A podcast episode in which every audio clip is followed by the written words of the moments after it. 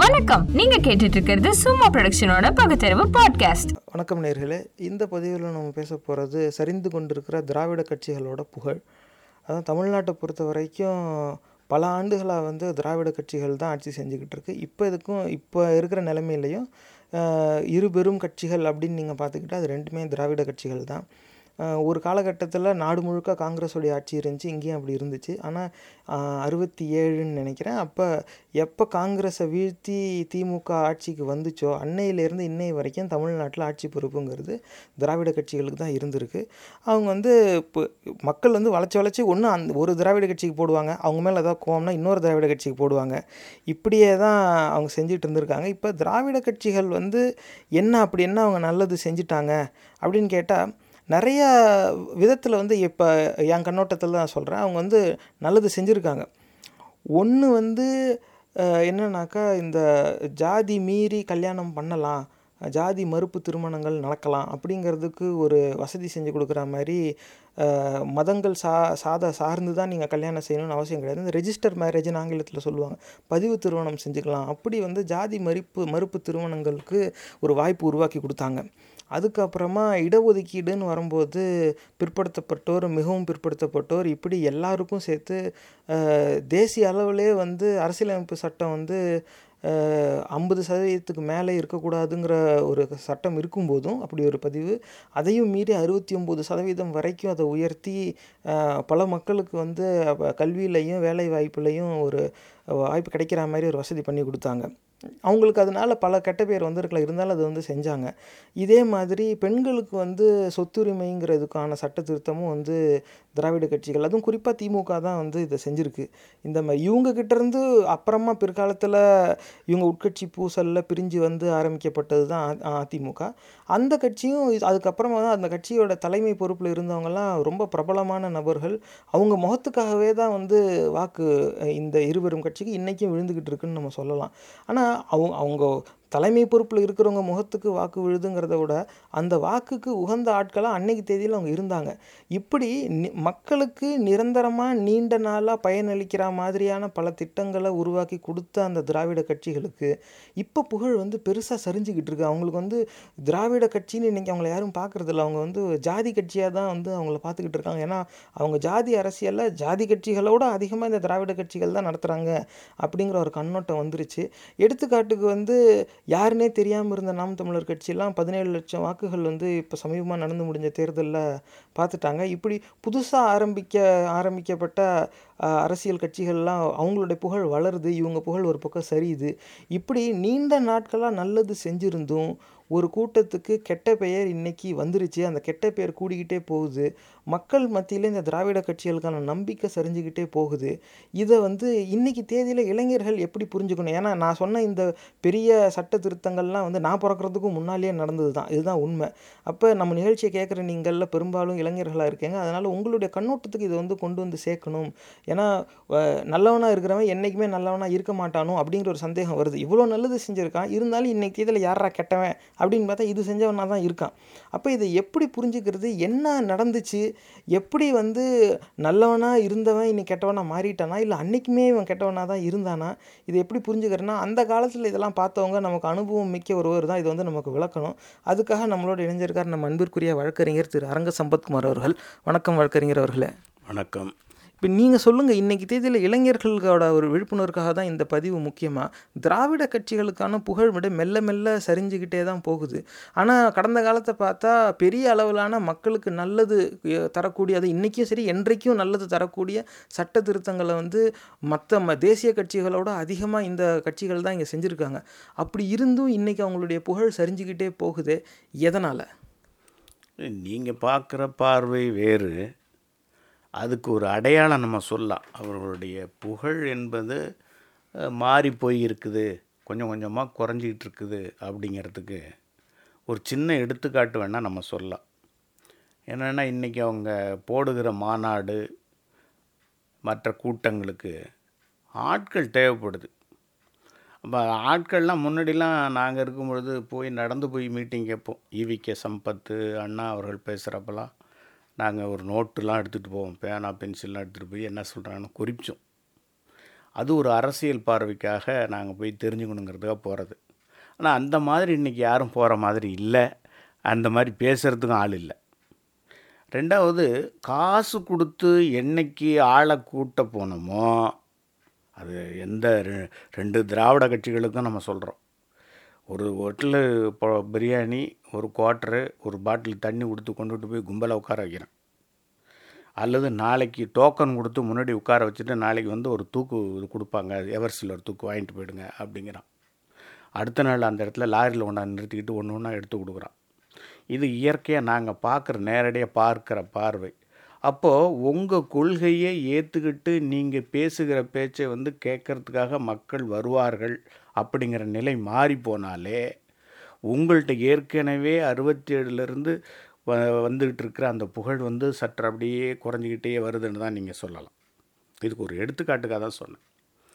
ரெண்டாவது நீங்கள் சொன்ன மாதிரி பல ஆணைகள் வந்து திராவிட முன்னேற்ற கழகம் செய்திருக்கிறதுங்கிறத உண்மையிலேயே மறுக்கக்கூடாது. இந்த சமூகத்தினுடைய வளர்ச்சிக்கு பல நன்மைகள் செய்திருக்கிறாங்க. அந்த நன்மைகளில் வந்து நீங்கள் பலவர் சொல்லிட்டீங்க. தமிழ் மொழி மீடியம் கொண்டுகிட்டு வந்தது. அவங்களுக்கு கல்வியில் முன்னுரிமை கொடுத்தது. தமிழ் படித்தவங்களுக்கு முதல்ல கொடுக்குறோன்னு சொன்னது. இப்படி கல்லூரிகளை வந்து தமிழ் மீடியத்தை கொண்டுட்டு வந்து எல்லாம் பண்ணினது அதெல்லாம் மொழிக்காக அவர்கள் செய்தது. இது ஒரு பக்கம் வச்சுட்டு இது நல்லதுன்னு இது எடுத்துக்குவோம். இந்த கல்விக்கு செய்த நல்லதை கெடுக்கிறதுக்குன்னு ஒன்று செஞ்சார் இருப்பார் அதுதான் கலைஞர் அவர்கள் கொண்டுட்டு வந்த கள்ளுக்கடை திறந்தது. என்னைக்கு கள்ளுக்கடை திறந்தாரோ அன்னையிலேருந்து இன்னை வரலையும் அப்படியே படிப்படி படி படிப்படியாக கல்வி குறைஞ்சி இன்றைக்கி கிராமங்களில் அதுவும் குறிப்பாக சொல்லப்போனால் வருவாய் இல்லாத ஏழை மக்கள் இருக்காங்கள்ல இவங்க மத்தியில் கல்வி இன்று இல்லை அப்படிங்கிற சொல்கிற அளவுக்கு வந்துருச்சு. இப்படி ஒரு நிலையை உருவாக்க வேண்டாம். இது எதிர்காலத்தில் பெரிய கொ- தொல்லைகளை கொண்டாந்து விடும். மக்களுக்கு கல்வி இல்லாமல் போயிடும் அப்படின்னு சொல்லி சிந்தனையில் தான் ராஜாஜி அவர்கள் வந்து கலைஞருடைய வீட்டுக்கே போய் நீங்கள் இதை தயவு செய்து கல்லுக்கடை மட்டும் திறந்து விட்றாதீங்க அப்படின்னார். ஆமாம் ஆமாம் சரிங்கன்னு சொல்லி அவர் வீட்டுக்கு அனுப்பிச்சுட்டு அடுத்த நாள் கல்லுக்கடையை திறந்து விட்டார். இப்போ அதனுடைய பாதிப்பு எங்கே இருக்குது அப்படின்னா இன்றைக்கி வந்து நாங்கள் படிப்படியாக வந்து சாராய கடையை அரசு எடுத்து நடத்துகிற நிலைமைக்கு வந்துருச்சு. அரசு எடுத்துகிற நிலைமைக்கு வந்த பிறகு மாறி மாறி யார் வந்தாலும் அதை தான் செஞ்சாங்க. அப்போ ரெண்டு திராவிட கட்சிகளுமே வந்து ஒரே தவிர மாறி மாறி செய்கிறாங்க ஏன் அப்படி மாறி மாறி அவங்க செய்கிறாங்க அப்படின்னா இந்த சாராய உற்பத்தியை ரெண்டு பேரும் தான் செய்கிறாங்க இந்த கட்சிக்காரங்க செய்கிறான் அந்த கட்சிக்காரன் செய்கிறான் இவன் வந்தால் அவனுக்கிட்ட க க- சாராயம் வாங்குகிறான் இவன் இவன் வந்தால் இன்னொருத்தன்ட்ட சாராயம் வர மாறி மாறி இவங்க எல்லாம் மேடையில் பேசுகிற பொழுது மட்டும் நீயா நான் பார்த்துக்கலாம் அப்படின்னு பேசுவாங்க இப்போ இதே திராவிட முன்னேற்ற கழகம் அண்ணா திராவிட முன்னேற்ற கழகத்துக்கு பெரிய ஒரு ப தாக்கம் கொடுக்கறது. எப்படி? நீங்கள் இன்னும் கள்ளுக்கடை மூடவே இல்லை சாராய கடை நடத்துகிறீங்க அப்படின்னு. திறந்தது யாரையா நடத்தினது யாரையா இருக்கிறவங்க பூரா இன்றைக்கி திராவிட முன்னேற்ற கழகத்தில் அதிகமான பணக்காரர்கள் வருவதற்கு காரணமே கள்ளுக்கடை திறந்து விட்டது தான் அந்த காலத்தில். எல்லாருக்கும் ஏலம் அங்கே தான் அதனால் நீங்கள் செய்கிறது இன்றைக்கி வந்து மூடுங்க மூடுங்கன்னு சொன்னால் ஏன் நீங்கள் ஆட்சியில் இருக்கும்போது மொத்தத்தையும் மூடி இருக்கலாமே? அதை திறந்து விட்டுருக்க வேண்டிய அவசியமே இல்லையே? சரி அவர் திரும்பியும் வந்து எம்ஜிஆர் திறந்ததாகவே இருக்கட்டும் இல்லை ஜெயலலிதா அம்மையார் திறந்ததாகவே இருக்கட்டும் நீங்கள் ஏன் திரும்பி வரும்பொழுது அடுத்த மூடி இருக்கலாமே அது மூடலை. அது மூடணுங்கிற சிந்தனையும் இல்லை.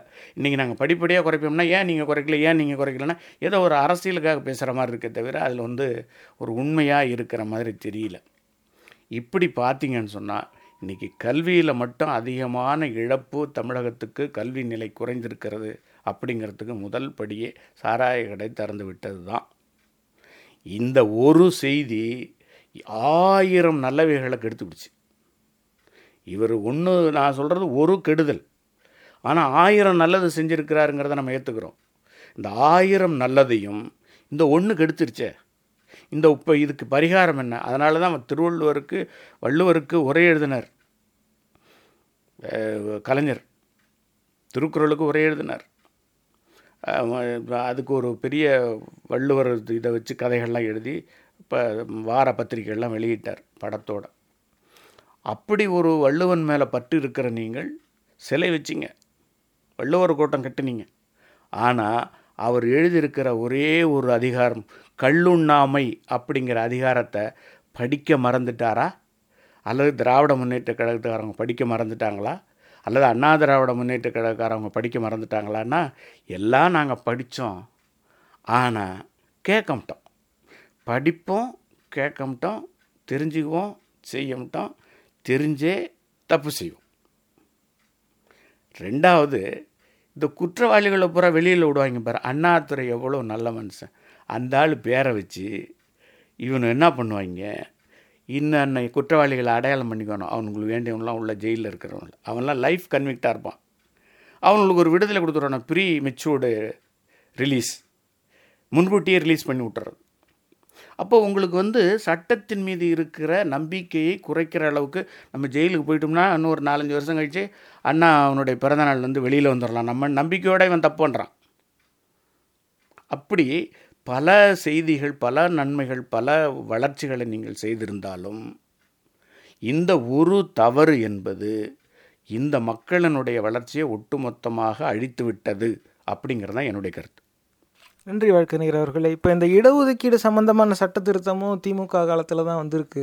பிற்படுத்தப்பட்டோர் மிக பிற்படுத்தப்பட்டோர் இப்படின்னு அரசியலமைப்பு சட்டத்துக்கு எதிராகவே போய் தன் மக்களுக்கு இதெல்லாம் வழங்கி ஆகணுங்கிற ஒரு ஒரு திடகாத்திரமான எண்ணம் அங்கே பதிவாகுதா இல்லையா?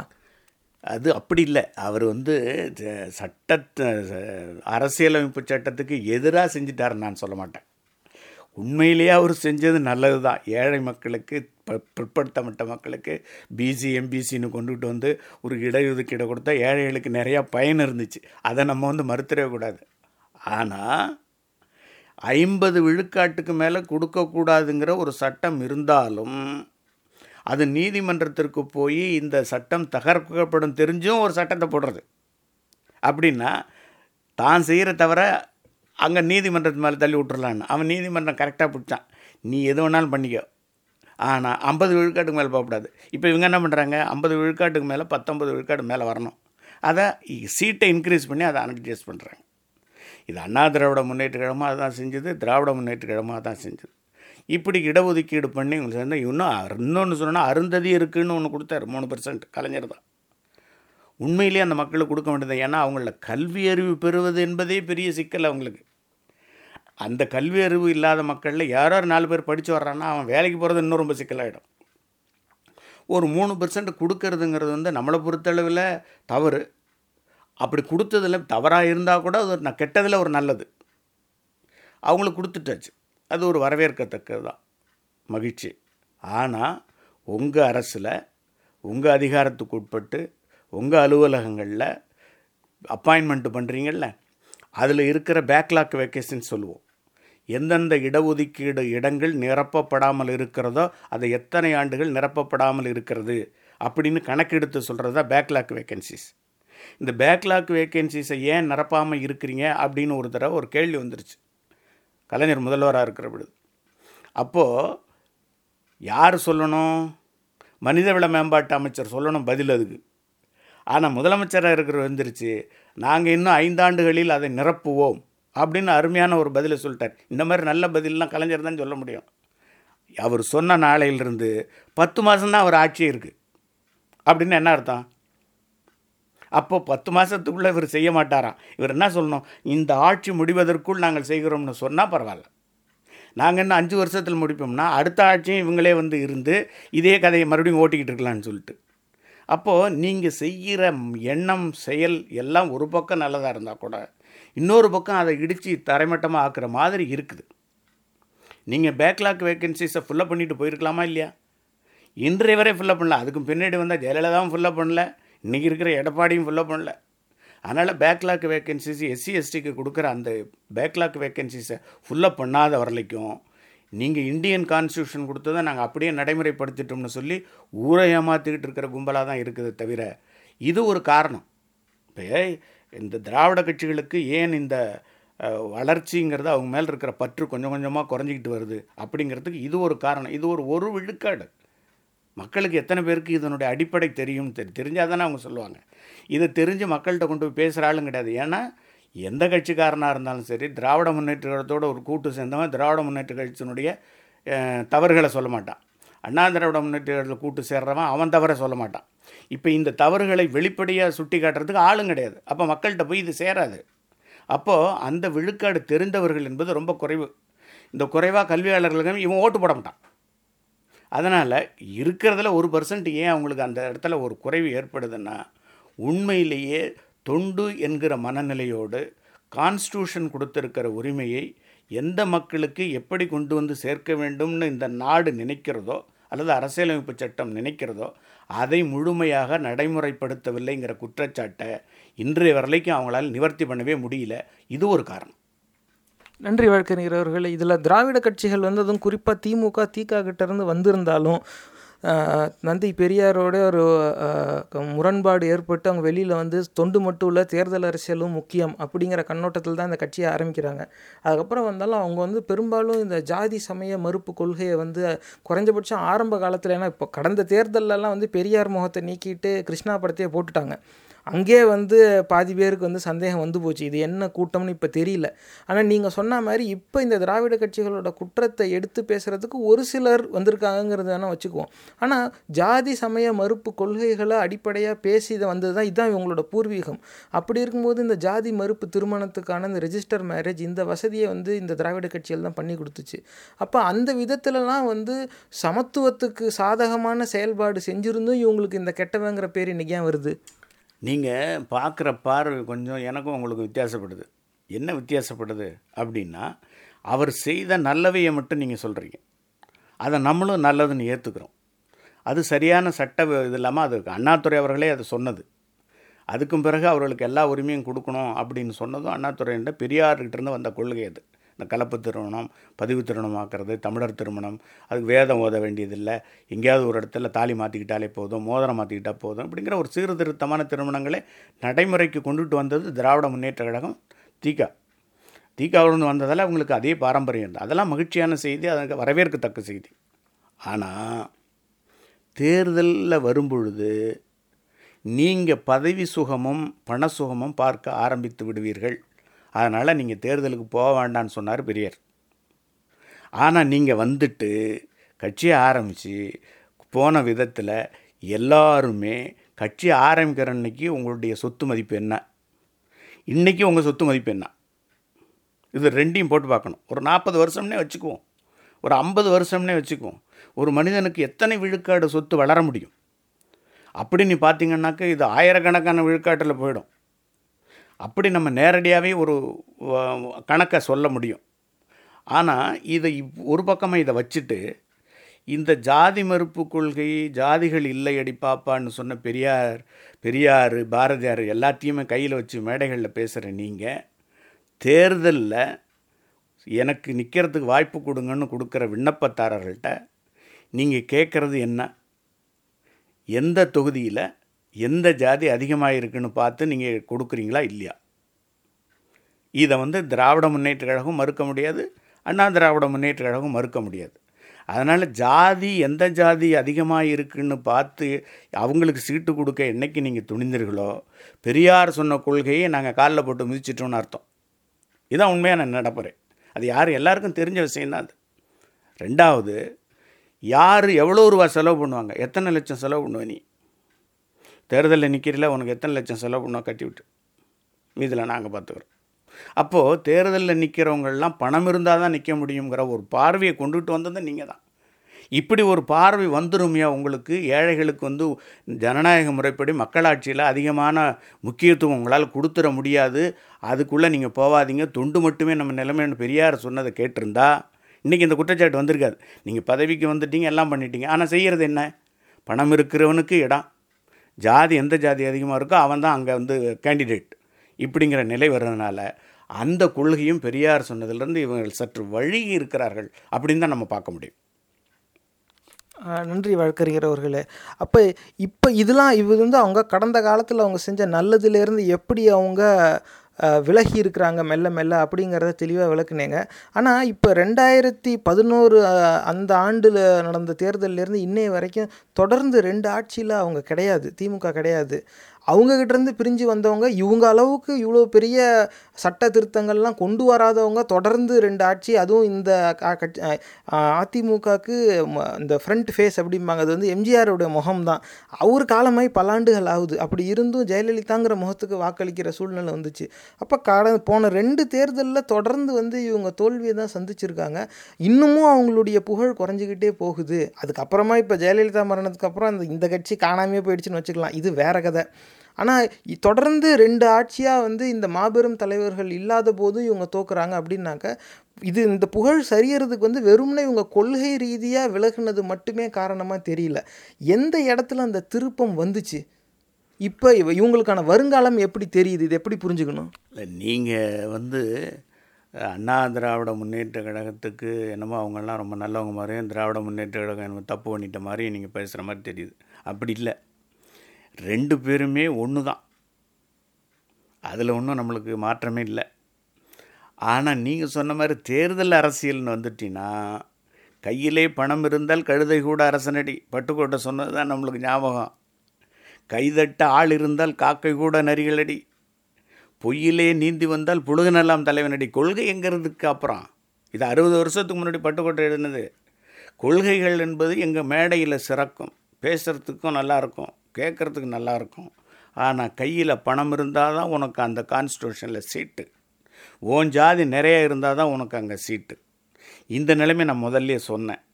ஆனால் அதுக்கும் பிறகு எம்ஜிஆருக்கும் பிறகு எம்ஜிஆர் இருந்த காலத்துலேயும் அதுதான். அப்படி ஒன்றும் பெருசாக நம்ம அதை புறந்தள்ளிட முடியாது. ஜெயலலிதா சும்மா இருந்தவங்கள கொண்டுகிட்டு வந்து பெரிய லெவலில் கொண்டுகிட்டு வந்தது டிஎம்கே தான்.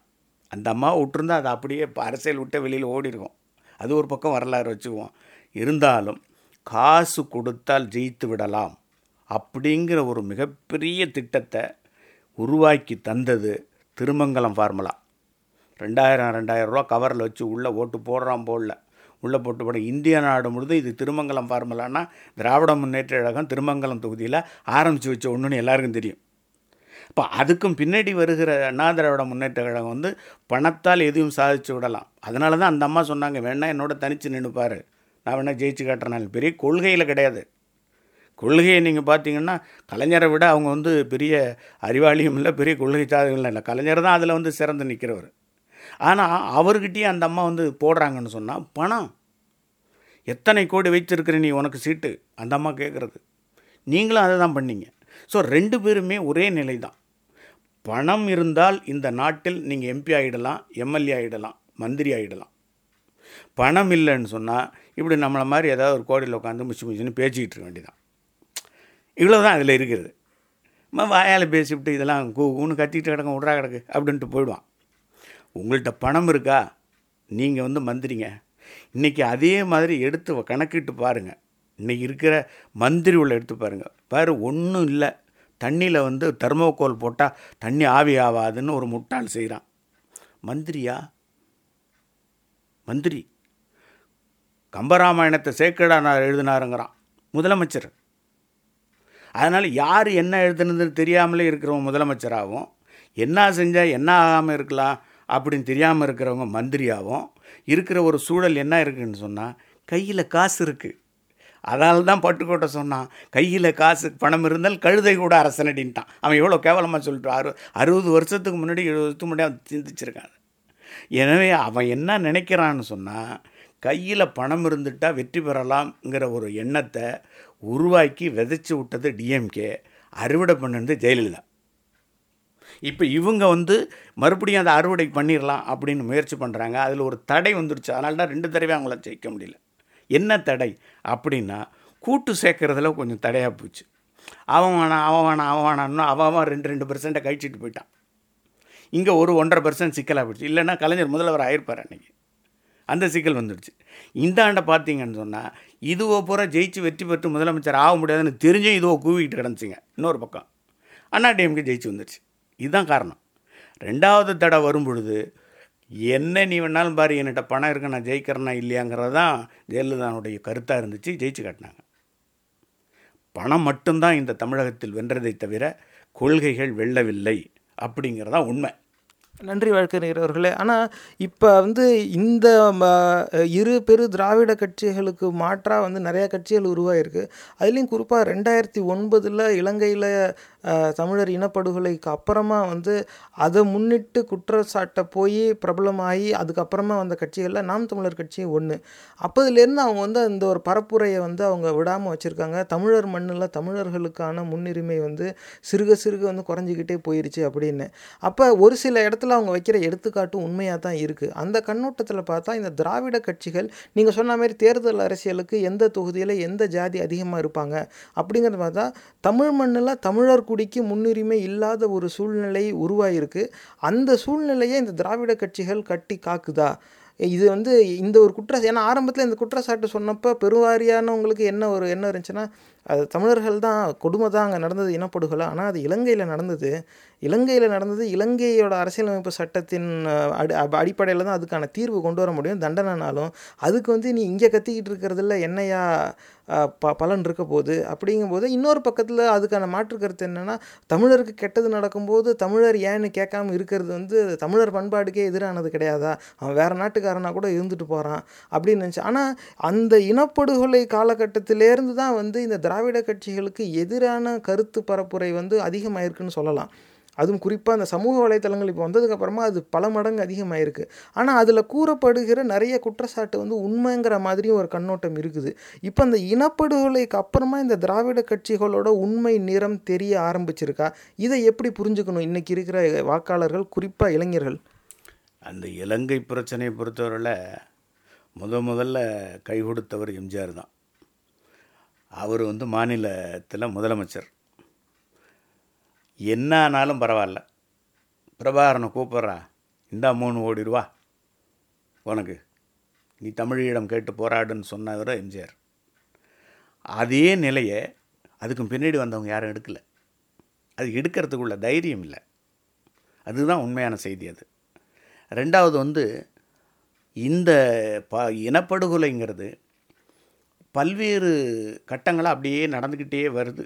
ஒரு உச்சகட்டம் வருகிற பொழுது ஒருவேளை கலைஞர் நினைத்திருந்தால் அது அவர் மேலே ஒரு பெரிய குற்றச்சாட்டு இருந்துக்கிட்டே இருக்குது. நினைத்திருந்தால் அதை நிறுத்தியிருக்கலாம் அப்படிங்கிற ஒரு பார்வை இருக்குது. அதை நம்ம இல்லைன்னு சொல்ல முடியாது. ஆனால் கலைஞர் வந்து இப்போ அது அதில் என்ன சந்தேகம் வருது எல்லாரும் என்ன கேட்குறாங்க அப்படின்னாக்கா ஸ்ரீலங்கா நாட்டில் நடக்கிற ஒரு பிரச்சனைக்கு அதில் பாதிக்கப்படுறவங்க தமிழர்களாக இருந்தாலும் இந்தியாவில் இந்தியாவோட அரசியலமைப்பு சட்டத்துக்கு ஸ்ரீலங்கா கட்டுப்பட்டது அல்ல. அப்படி இருக்கும்போது இந்தியாவுக்குள்ளே இருக்கிறவங்க இலங்கையில் நடக்கிற பிரச்சனையை எப்படி தடுத்து இருக்க முடியும்? அப்படிங்கிறவங்க இந்த கலைஞருக்கு சாதகமாக பேசுகிறவங்க அந்த கேள்வியை தான் முன்வைக்கிறாங்க அப்போ இந்த இனப்படுகொலை நடந்தப்போ இந்த கலைஞர் நினச்சிருந்தா தடுத்துருக்கலாங்கிறீங்களா? அது எப்படி? இல்லை கலைஞருக்கு சாதகமாக பேசுகிறவங்கள நானே கலைஞர் மேலே மிகப்பெரிய அன்புடையவன் தான். அதில் வந்து மாற்றுப்பட்ட கருத்து கிடையாது. ஆனால் சில சமயங்களில் உண்மையை சொல்லி ஆகணும்ல. கலைஞர் சொல்லி கொடுத்தது தான் எதாக இருந்தாலும் உண்மையை பேசணும்னு. அவர் நினைத்திருந்தாலும் அன்றைக்கி ஏன் தடுத்திருக்கலாம் அப்படின்னு சொன்னால் அவர் ஆட்சியில் பொறுப்பில் இருக்கிறாங்க. காங்கிரஸ் ஆட்சியில் அமைச்சரவையில் கூட்டாட்சி தத்துவத்தில் டெல்லியில் ஆண்டுகிட்டு இருக்கிற அரசியல் கட்சிகளில் திராவிட முன்னேற்ற கழகம் ஒன்று. திராவிட முன்னேற்ற கழகம் நாங்கள் எங்களுடைய உங்களுக்கு கொடுத்துருக்கிற சப்போர்ட்டை வித்ரா பண்ணிக்கிறோம். விலக்கி கொள்கிறோம்னு சொன்னால் ஆட்சி கவிழ்ந்துடும் அதுதான் அன்றைக்கி இருக்கிற நிலமை. அப்படி ஒரு வேளை கலைஞர் சொல்லி இருந்தால் நாங்கள் ஆட்சியை நாங்கள் வந்து உங்கள்கிட்ட இருந்து விளைவிக்கிறோம் நீங்கள் வந்து தமிழர்களுக்கு வந்து இடர்பாடு செய்கிறீங்க அப்படின்னு சொல்லியிருந்தால் ஒரு வேளை வந்திருக்கலாங்கிறது தான் அந்த பார்வை. நீங்கள் சொல்கிறது என்னென்னா அது அந்நிய நாட்டில் நடக்குது நமக்கும் அதுக்கும் என்ன சம்பந்தம்? அப்படிங்கிறது இல்லாமல் அந்நிய நாட்டுக்கு வந்து படையை அனுப்புனது நீங்கள் தானே இதே ராஜீவ்காந்தி தான் இதே கலைஞர் கூட்டாட்சி தத்துவத்தில் இருக்கிற பொழுது தான் அந்த படையை அனுப்புகிறாங்க அதுக்கு இவர் எதிர்ப்பு தான் தெரிவிக்கிறார். கலைஞர் வந்து அதை வந்து ஏற்றுக்கல போயிட்டு வர்றவங்கள வரவேற்க கூட இவர் போகல. நீங்கள் செஞ்ச தவறுன்னு தான் கலைஞர் சொல்லிக்கிட்டு இருந்தார். ஆனால் இந்த மாதிரி ஒரு பெரிய போர் நடந்துக்கிட்டு இருக்கிற பொழுது நீங்கள் எல்லாருக்கும் சமாதானம் படுத்தலாம் எது வேணாலும் பண்ணலாம். நீங்கள் ஏன் அதுக்குள்ளே அவசரப்பட்டு நம்ம படையை அனுப்பியிருக்க வேண்டியதில்லை? அப்படின்னு ஒன்று தடுத்திருந்திருக்கலாம். ரெண்டாவது நீங்கள் வந்து அதை வித்ட்ரா பண்ணிக்கிட்டீங்கன்னா நான் உங்கள் ஆட்சியிலேருந்து வித்ட்ரா பண்ணிக்கிட்டேன்னா ஆட்சி கலைஞரும் நீங்கள் உடனே அதை தடுத்து நிறுத்தினா இன்றைக்கி இந்திய அரசு சொல்லியிருந்தால் அந்த போது நடந்திருக்காது. அப்படின்னு இவர் மேலே இருக்கிற மிகப்பெரிய பற்றுனால் அது சொல்லுவது. ஒரு மிகப்பெரிய தலைவன் ஒரு முதலமைச்சர் ஆட்சியில் இருக்கிறவர் இந்த ஆட்சியை கவுந்துரும் இந்தியாவினுடைய stability of the government is gone அப்படிங்கிற ஒரு ஸ்டேஜ் வந்துடும் அதனால் நீங்கள் பேசாமல் இருங்கன்னு சொல்லியிருந்தா நின்று இருப்பா நிறுத்தியிருப்பாங்க அப்படிங்கிற ஒரு நல்ல எண்ணத்தில் அது சொல்கிறது தான் ஆனால் அவனுங்க நிறுத்தியிருப்பாங்கன்னு நம்மளால் சொல்ல முடியாது. கலைஞர் சொன்னாலும் அவங்க செய்திருப்பாங்க சொல்லலைன்னாலும் செய்திருப்பாங்கங்கிறது இன்னொரு பார்வை இருக்குது காங்கிரஸ் தடுத்திருக்கலாமே தடுக்கிறதுக்கு முயற்சியாவது செய்திருக்கலாமேன்னு ஒரு குற்றச்சாட்டு தான் அவர் மேலே. ஆனால் உண்மையிலேயே பார்க்க போனால் கலைஞர் அன்னைக்கு இருந்த அவர் பவருக்கும் அவருக்கு இருக்கிற அதிகாரத்துக்கும் ஒருவேளை அவர் தடுத்து நிறுத்தியிருந்திருக்கலாம் அப்படிங்கிறது தான் என்னுடைய பார்வையும். அப்போ அந்த தமிழர் இனப்படுகொலைக்கு அப்புறமாவே இந்த திராவிட கட்சிகள் மேலே வந்து குற்றச்சாட்டு மேலும் மேலும் அப்போ அதுக்கு அப்புறமா தான் வந்து தமிழர் தமிழக மக்கள் வந்து அதிகமாக அதை விசாரிக்க ஆரம்பிக்கிறாங்க. அது வரைக்கும் வந்து அந்த கலைஞர் எம்ஜிஆர் இந்த இரு முகங்கள் அடிப்படையிலே தான் இருந்துச்சு. இவங்க இல்லைன்னா அவங்க அவ்வளவுதான். யாரும் அதை மாதிரி யோசிக்கலை. ஆனால் அதுக்கப்புறமா பல்வேறு குற்ற இந்த ஒரு குற்றச்சாட்டுலேருந்து வருது. இதில் இன்னொரு அந்த இது எடுத்துக்காட்டு எப்படின்னாக்கா நீங்கள் சொன்னீங்க இதுக்கு வந்து ரெண்டு பார்வை இருக்குது இவர் சொல்லியிருக்கலாம் சொல்லலை. இவர் சொல்லியிருந்தாலும் அவங்க மீறி நடந்திருக்கிறதுக்கும் வாய்ப்பு இருக்குது அதனால் முழு பழியை அவர் மேலே போட முடியாது அப்படிங்கிறீங்க. ஆனால் இந்த பக்கம் வந்து அதே ஈழத்தமிழர்களுக்காக போராடிய வழக்கறிஞர்களை இவங்க ஒரு அடக்குமுறைக்கு உட்படுத்தினாங்க. உள்ளே வந்து காவல்துறை வந்து அடித்தாங்க ஆனால் நீங்கள் அந்த அந்த மாதிரியான சம்பவங்கள் வந்து அப்போதைக்கு இருந்த தமிழக அரசோட நோக்கு நிலையை எப்படி பதிவு செஞ்சுது? அதனுடைய தாக்கம் தமிழர்கள் மேலே இன்றைக்கும் இருக்கா இருக்குமா? இது தேர்தலில் வெளிப்படுமா? இல்லை தேர்தலில் அது வெளிப்பட்டுடுச்சு. அவர் வந்து இலங்கை தமிழர்களை பாதுகாக்கவில்லை அப்படிங்கிறத வந்து எதிர்க்கட்சிகள் வந்து எடுத்து வச்சாங்க. அதுவும் அண்ணா திராவிட முன்னேற்றம் அதை ரொம்ப வலிமையாக சொல்லிகிட்டு இருந்தாங்க. எங்கள் அம்மையாக இருந்திருந்தால் நாங்கள் தடுத்து நிறுத்தியிருப்போம் எங்களுக்கு அதிகாரப்பர் பகிர்வு இல்லை. நாங்கள் ஆட்சியில் இருந்திருந்தோம்னா டெல்லியில் நாங்கள் தடுத்து நிறுத்தியிருப்போம் இதை இப்படி ஒரு பார்வையாகவே வச்சாங்க தேர்தலில். அதுவும் ஒரு சில விழுக்காடு அதில் குறைஞ்சதுங்கிறத வந்து ஏற்றுக்கணும் கலைஞருக்கு த ஏன்னா கலைஞர் மேலே அவ்வளோ பெரிய மரியாதை வைத்திருக்கிற மக்கள். அவருக்கு அந்த அதிகாரம் இருக்குன்னு நம்புகிறாங்க மக்கள். அவர் சொன்னால் நடக்கும். இந்த மத்திய அரசு கேட்குங்கிற அளவில் அவர் இருந்தார். அதை வந்து யாரும் இல்லைன்னா சொல்லிட முடியாது. ஏன் அவங்க அப்படி நினைக்கிறாங்க அப்படின்னா எதுவுமே வந்து போய் இவர் சொன்னார்னா நடக்காத காரியமே கிடையாது மத்திய அரசில். அப்படிங்கிற அளவுக்கு உயர்ந்த நிலையில் இருந்தவர்.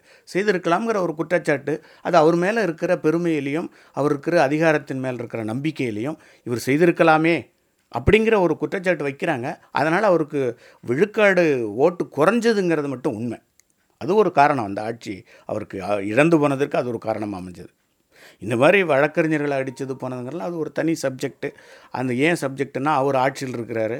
இங்கே வழக்கறிஞர்கள் வந்து தொடர்ந்து போராட்டம் நடத்துகிறாங்க அங்கேருந்து என்ன கேட்குறாங்க? என்ன அவங்க ஸ்டேட்டில் இந்த மாதிரி பண்ணிக்கிட்டு இருக்காங்க? எங்களுக்கு ரொம்ப தர்ம சங்கடமாக இருக்குது அப்படின்னு சொன்னால் சரி அதை கலைக்கிறதுக்கு என்ன பண்ணுறதுன்னா அது ஒரு விதமான கதை இது. அதுவும் ஒரு காரணம்னு சொல்ல முடியாது. ஏன்னா மாநிலத்தினுடைய மிகப்பெரிய இரநூத்தி முப்பத்தி நாலு தொகுதிக்கும் ஒரு இடத்துல நடக்கிற சம்பவம் பெருசாக பெரிய விழுக்காட்டு ஓட்டை குறைச்சிட்டுதுன்னு சொல்ல முடியாது.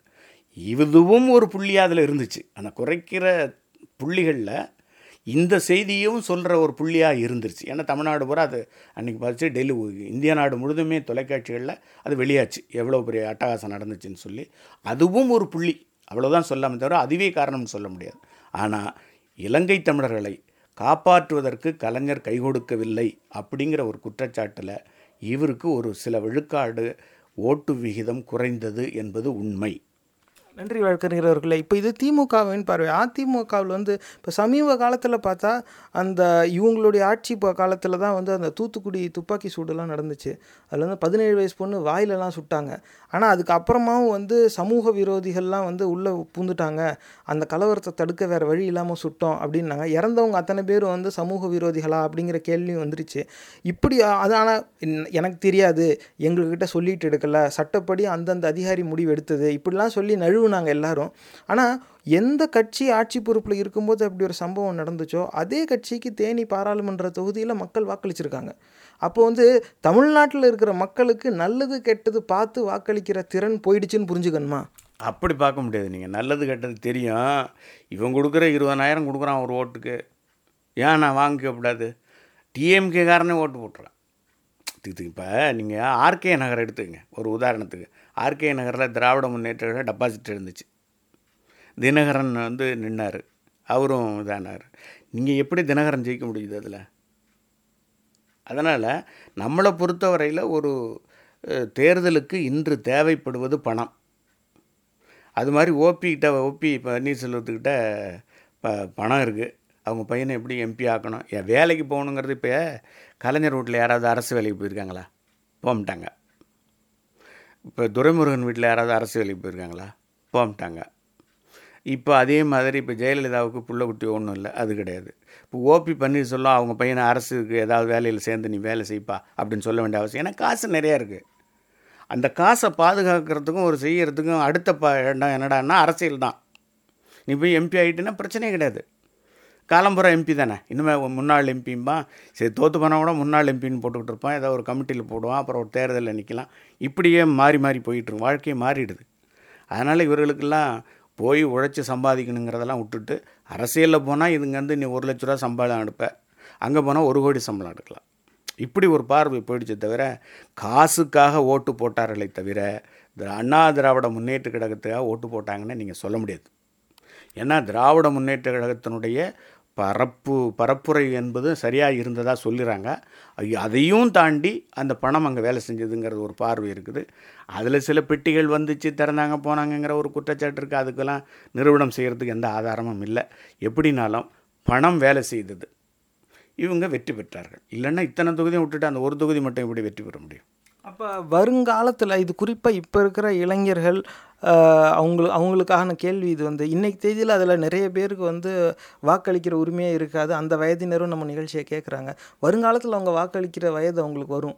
அப்படி வரும்போது வருங்காலத்தில் வாக்காளர்கள் எந்த அடிப்படையில் வாக்களிக்கிறத பற்றி சிந்திக்கணும்? அப்படி ஒரு சூழ்நிலை வருமா? படித்தவன்லாம் யோகியெல்லாம் அங்கே வந்து நிற்பானாங்கிறது ஒரு பெரிய கேள்வி தான் ஆனால் அப்படி ஒரு சூழ்நிலை வருமே ஆனால் அந்த மாற்றத்துக்கு வந்து மக்களுடைய பங்களிப்பும் ஒரு அவசியமாக வரும். அப்போ இன்றைக்கி இருக்கிறவங்க எல்லாரும் இப்படி வறுமையின் காரணமாக இல்லை பேராசையின் காரணமாக அது எப்படி வேணால் வச்சுக்கலாம். அவன் ஒரே தடவையில் ஒரு வீட்டுக்கு 50000 ரூபா ஒரு லட்ச ரூபா பார்க்குறது கஷ்டம். ஒரு ஓட்டுக்கு இருபதாயிரம் ஒரு லட்ச ரூபாயில் அந்த குடும்பம் விழுந்துருது. அப்போ இருபதாயிரம் கொடுத்தவனுக்கு மூணு ஓட்டு பத்தாயிரம் கொடுத்தவனுக்கு ரெண்டு ஓட்டு. இப்படி வந்து அநியாயத்தில் நியாயம் பார்க்குற அளவுக்கு அப்பாவி கூட்டமாக தான் இருக்குது இதில் பெரும்பாலும் கல்வி பெறாதவங்க கிராமத்து மக்கள்னு சொல்லலாம். ஆனால் நகரங்கள்லேயும் இது நடக்குது. அவன் தாங்க கொடுக்குறான் அப்படிங்கிற அளவுக்கு போயிட்டாங்க. ஆனால் இது வந்து இளைஞர்களுக்கு வந்து இது பெரும்பாலும் இதில் ஒரு உடன்பாடு கிடையாது. வெளிப்படையாக அவங்க பேச தயங்கினாலும் அவங்களுக்கு இதில் விருப்பம் கிடையாது. வருங்காலத்தில் வர வாக்காளர்கள் வந்து எப்படி சிந்திக்க ஆரம்பித்தா இதுக்கான தீர்வு வரும் அப்படின்னு அவங்களுக்கு ஒரு ஆலோசனை சொல்லி முடியுங்களா? இல்லை நம்ம ஆலோசனை சொல்கிறதெல்லாம் அவங்க கேட்பாங்க கேட்க மாட்டாங்கங்கிறது ஒரு பக்கம் இருந்தாலும் நம்ம சொல்கிறத சொல்லிடுவோம் பட்டுக்கோட்டை சொன்ன மாதிரி சொல்கிறத சொல்லிவிட்டேன். செஞ்சுறத செஞ்சுருங்க. நல்லதுன்னா எடுத்துங்க கெட்டதுன்னா விட்டுடுங்கன்னு ஒரு பாட்டு இருக்குது அது மாதிரி நம்ம சொல்கிறத இப்போ நீங்கள் சொன்ன கேள்வியை தான் வந்து ஸ்ரீ சீமான் வைக்கிறாப்புல ஒரு ஒரு மேடையிலையும். ஏன்னா நீங்கள்லாம் படித்தவங்களாக இருக்கிறீங்களே ஏன்டா காசுக்கு ஓட்டு போடுறீங்க? உங்களுக்கு இருக்கிற உரிமை யாருக்கு போடணும்னு நினைக்கிறீங்களோ அவங்களுக்கு போடு. காசு வாங்க கொடுத்தான்னா வாங்கிக்க. ஆனால் ஓட்டு போடுறத மட்டும் பார்த்து எவனுக்கு போடணுமோ அவனுக்கு போடுன்னு சொல்லி தான் இப்போ அவர் வந்து இத்தனை லட்சம் ஓட்டு கிடச்சிருக்கு. அவர் காசு கொடுக்கல. ஆனால் மக்கள் நீங்கள் சொல்கிற மாதிரி இளைஞர்களுக்கு வந்து ஒரு பார்வை திரும்பி இருக்குன்னு தானே பொருள். அவருக்கு நாலு லட்சம் ஓட்டிலேருந்து பதினேழு லட்சம் ஓட்டுக்கு போயிருக்கிறாருன்னா கிட்டத்தட்ட பதினாறு லட்சம் பன்னெண்டு லட்சம் பதினஞ்சு லட்சம் ஓட்டு இன்க்ரீஸ் ஆகிருக்குன்னா பதினஞ்சு லட்சம் மக்கள் அவரை நம்பி ஓட்டு போடுறாங்க. அந்த ஓட்டு வாங்குறதுக்கு அவர் சொன்ன செய்தியை நீங்கள் சொன்னது தான் இப்போ நீங்கள் சொன்ன கேள்வியை தான் அவருக்கு மேடையில் வைக்கிறார். காசு இருந்தால் அவன் ஜெயிச்சிடலான்னு வர்றான் ஏன்னா காசு சம்பாதிச்சிருவான். எவன் காசை போடுறானோ அவன் எடுக்கிறது தான் வர்றான். அதனால் நீங்கள் காசு கொடுக்குறவனுக்கு ஓட்டு போடாத. யார் உனக்கு நல்லது செய்வாங்கன்னு பார்த்து ஓட்டு போடுங்கிறத இன்றைக்கி மக்கள் திசை திரும்பி இருக்கிறார்கள்ங்கிற ஒரு பார்வை இருக்குது இளைஞர்கள் என்றைக்குமே நம்ம பார்வையும் சொல்லிடணும்ல. நம்மளை பொறுத்தவரையில் காசுக்கு தன்னுடைய உரிமையை விற்பது என்பது நம்ம உரிமையை நம்மளே காசு கொடுத்து விற்றுட்டு போகிற மாதிரி அர்த்தம். அதுக்கு போய் ஒரு தற்கொலை கூட பண்ணிக்கலாம். இதுக்கு. ஏன்னா நீ மட்டும் மட்டும் இல்லை இந்த நாட்டினுடைய மக்களையும் நீ சீரழிக்கிறேன்னு அர்த்தம். நீ ஒன்றை சீரழிச்சுக்கிறது மட்டும் இல்லை மக்களினுடைய உரிமையும் பறிபோகுது ஒன்றால் அதனால் காசு கொடுக்குறவங்களுக்கு ஓட்டு போடாமல் உண்மையிலேயே இந்த தொகுதியில் நிற்கிற யார் சரியான கேண்டிடேட்? யாருக்கு ஓட்டு போட்டால் இந்த நாட்டுக்கு நன்மை அப்படின்னு தெரிஞ்சு போடணும் அப்படிங்கிறதா நம்மளுடைய பார்வை. ஆனால் அதுக்கான வாய்ப்பு இந்த மக்களாட்சி தத்துவத்தில் கொஞ்சம் குறைவு. ஏன் அதை அப்படி சொல்கிறேன்னு சொன்னால் நிற்கிற நாலு கழுதையில் ஒரு கழுதைக்கு போட்டாகணும். எல்லாம் அதே கழுதையே தானே இருக்குது. போட்டால் டிஎம்கேக்கு போடணும் அல்லது அண்ணா டிஎம்கேக்கு போடணும் அல்லது காங்கிரஸுக்கு போடணும் அல்லது வேறு எதுக்காக போடணும். காங்கிரஸுக்கு இங்கே ஆளே இல்லை. அது அண்ணன் டிஎம்கேயோட சேரலைன்னா அதுக்கு ஒரு இடத்துல கூட நூறு ஓட்டு கூட கிடைக்காது. அந்த மாதிரி லட்சணத்தில் தான் அவங்க இருக்கிறாங்க. மற்ற கட்சிகள்லாம் துருப்புச்சீட்டு மாதிரி. இவங்களோட சேர்ந்தா ஒரு ஒரு பர்சன்ட் ஓட்டு இருக்குது இவரை சேர்த்துக்கலாம் அப்படிங்கிற மாதிரி. அதனால் நிற்கிற நாலு பேருமே மோசமானவங்கன்னா போடுறது யாருக்கு? இப்போ நாலு பேர் நிற்கிறாங்க. நாலு பேருமே எனக்கு பிடிக்கலன்னா நான் யாருக்கு போடுறேன் அதான் நோட்டான்னு வச்சேன் இப்போ நோட்டா வச்சு பிஜேபி நோட்டாவோட கம்மியாக வாங்கிச்சு. ஆர்கே நகர் தொகுதியில் உங்களுக்கு. அப்போ என்ன அர்த்தம்? மக்கள் அதுலேயும் ஒரு விழிப்புணர்வு வச்சுருக்காங்க. நம்மளை பொறுத்தவரை ஓட்டு போட விரும்பலையா நோட்டாவில் போட்டுட்டு போங்கிறதான் என் கருத்து. நீங்கள் போட்டால் நல்லவனுக்கு போடு. இல்லையா நோட்டாவில் போட்டுரு. போட்டோம் அது. வேறு என்ன நம்ம செய்ய முடியும்? இன்றைக்கி இருக்கிற மக்கள் லட்சத்துவத்தில் இது மட்டும்தான் நம்மளால் ஆலோசனையாக சொல்ல முடியும். படித்தவர்களாகிய நீங்கள் உங்கள் கையில் தான் இந்த நாட்டினுடைய எதிர்காலம் இருக்கிறதுங்கிறத நம்பி நீங்கள் செய்ய வேண்டிய செயலை இந்த நாட்டினுடைய வளர்ச்சி கருதி செய்யணும். அதான் என்னுடைய பார்வை. நன்றி வழக்கறிஞர் அவர்களே நேர்களே சிந்திச்சு பார்க்க வேண்டிய ஒரு விஷயம். இப்போ வந்து நல்லது கெட்டது எல்லாத்தையுமே பார்த்தோம். எப்படி திராவிட கட்சிகளுடைய புகழ் வந்து சில ஆண்டுகளாக சரிஞ்சுக்கிட்டு இருக்கு அந்த சரிந்த நிலையிலேயே இருக்குங்கிறதையும் வழக்கறிஞர் வந்து நமக்கு விளக்குனார். அவர் குறிப்பிட்ட நிறைய சம்பவங்கள்லாம் வந்து க ரொம்ப பல ஆண்டுகளுக்கு முன்னால் நடந்தது. அப்போ இதெல்லாம் வச்சு நீங்கள் சிந்திச்சு பாருங்கள் உடனே வந்து எந்த முடிவுக்கும் வந்துட வேண்டாம். நிஜமாவே உங்களுடைய பார்வையில் எந்த கட்சி மண்ணுக்காகவும் மக்களுக்காகவும் வேலை செய்யுது அப்படின்னு சிந்திச்சு பாருங்கள் உங்கள் மனசுக்கு எதுன்னு சரின்னு படுதோ அதுக்கேற்றாப்புல நீங்கள் சி முடிவெடுங்க. ஆனால் தயவு செஞ்சு சிந்திக்காமல் முடிவு எடுத்துடாதீங்க யார் ப்ராப்ளம்ங்கிறத வச்சு முடிவெடுக்காதீங்க சிந்திச்சு பாருங்கள் இந்த பதிவு உங்களுக்கு பிடிச்சிருந்தா தயவு செஞ்சு சமூக வலைத்தளங்கள்ல இதை பகிர்ந்துக்கோங்க. மறக்காம சும்மா மூவிஸ் ஃபேஸ்புக் பக்கத்தை லைக் பண்ணி தினசரி செய்திகளோட நகைச்சுவையான கண்ணோட்டங்களை பார்த்து மகிழுங்க. எங்க பதிவு ரொம்பவும் பிடிச்சிருந்தா கூகுள் பிளே ஸ்டோர்ல சும்மா தமிழ் மீம்ஸ் ஆண்ட்ராய்ட் ஆப்பை பதிவிறக்கம் செஞ்சு எங்க எல்லா பதிவுகளும் சுலபமாக தொடருங்க. இந்த நிகழ்ச்சி உங்களுக்கு ஏதாவது ஒரு வகையில உதவிருக்கும்னு நம்புறோம். சும்மா ப்ரொடக்ஷனோட பகுத்தறிவு பாட்காஸ்ட் பொறுமையோட கேட்டதுக்கு நன்றி.